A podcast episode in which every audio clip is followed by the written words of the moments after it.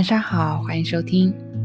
从上一期的阿瑜陀国出发，往东三百里，渡过恒河向北，玄奘游历了阿耶木曲国和波罗耶加国。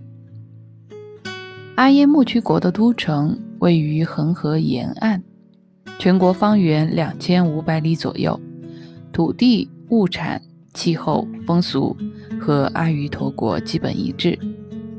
当年，一位名叫觉史的论师曾在这里撰写《大毗婆沙论》。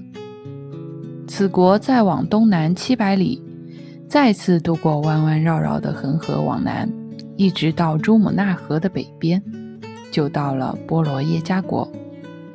此国方圆五千多里，都城位于恒河和珠穆河的交汇处，自然是庄稼丰盛，花果繁茂，气候温和。风俗善顺，这里是古印度著名的佛教圣地。玄奘在这一小节为我们介绍了当地的几处古迹和圣地。话说，公元三世纪的时候，龙树菩萨有一位得意弟子，名叫提婆。这个名字翻译过来就是“天”的意思。提婆是古印度著名的佛教哲学家。著有《广百论》等论述，这部书后来玄奘回国后也曾翻译过。这位论师少年时期就博闻强志，颇为自负，自负到跑到大自在天祠里去，把大自在天的塑像脸上的一只眼珠子给抠了出来。后来自觉行为过火，为了弥补，便把自己的眼睛也挖了一只出来，作为对大自在天的供奉。并因此受到大自在天的指引，拜了著名的佛教中观学派创始人龙树菩萨为师。当年提婆就是在波罗耶加国的都城外金花树林里的伽蓝里修行。据说《广百论》就是在这里写成的。这里也曾发生过一场著名的辩论。当年提婆从南印度来到这所伽蓝修行。由于他深明佛学各类义理，远近闻名，遭到当地的啊一个婆罗门的嫉妒。这位婆罗门平日里也是啊学识辩才俱佳，修行小有所成，对提婆表示甚不服气，便找到提婆辩论。于是就有了下面这场对话。婆罗门问：“你叫什么名字？”提婆答：“我叫天。”婆罗门又问：“天是谁？”提婆答：“天是我。”那我又是谁？婆罗门开始发难。提婆答道：“我是狗。”那狗又是谁呢？没想到提婆说：“狗就是你。”那婆罗门也不生气。继续问道：“你是谁？你是天，天是谁？天是我。我又是谁？我是狗。狗是谁？狗是你。你是谁？你是天。就这样，对话在你和我、天和狗之间循环往复的进行了 n 遍。婆罗门突然惊醒。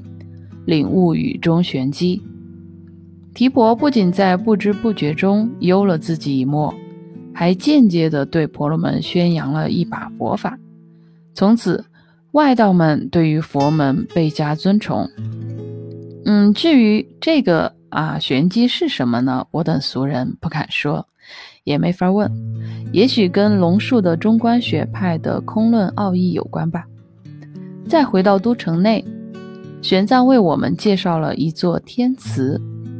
据当时的典籍里记载，这座天祠里原来发生过许多邪门的事情。在这里布施一个铜板，胜过在别家布施千金。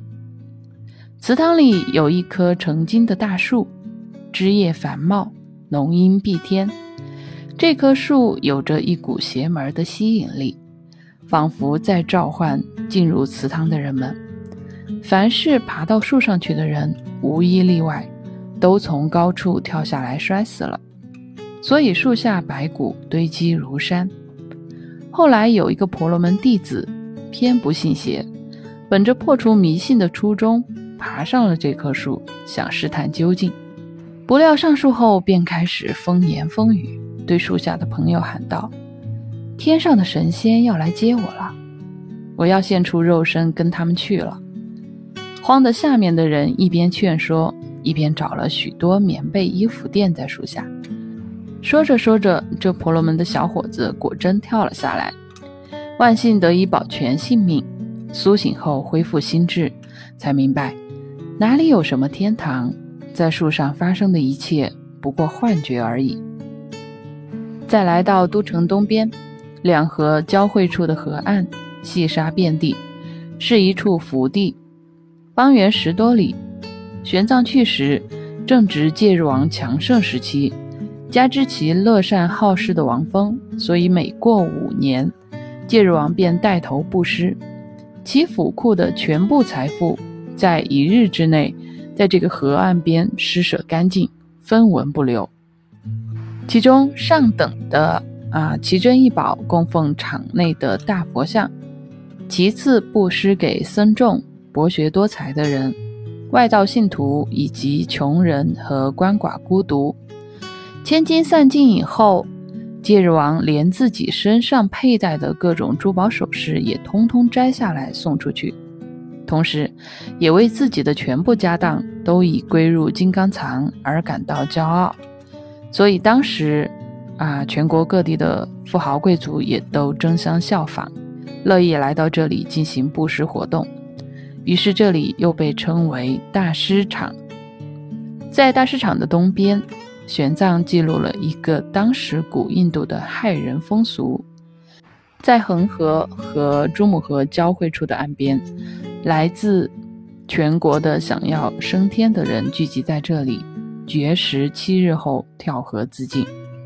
之前我们提到过，恒河是印度人民心目中的圣河，能死在这条河里是他们毕生最大的福气。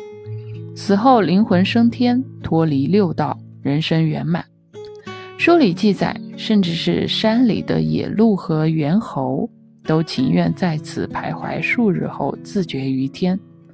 另外，还有几十个外道的苦行僧，他们在河中插一根高高的木杆，每天太阳升起时就爬上去，一只手抓住杆头，同侧脚蹬在木杆上，另一侧的手脚则自然垂下，同时伸长脖子，瞪大眼睛。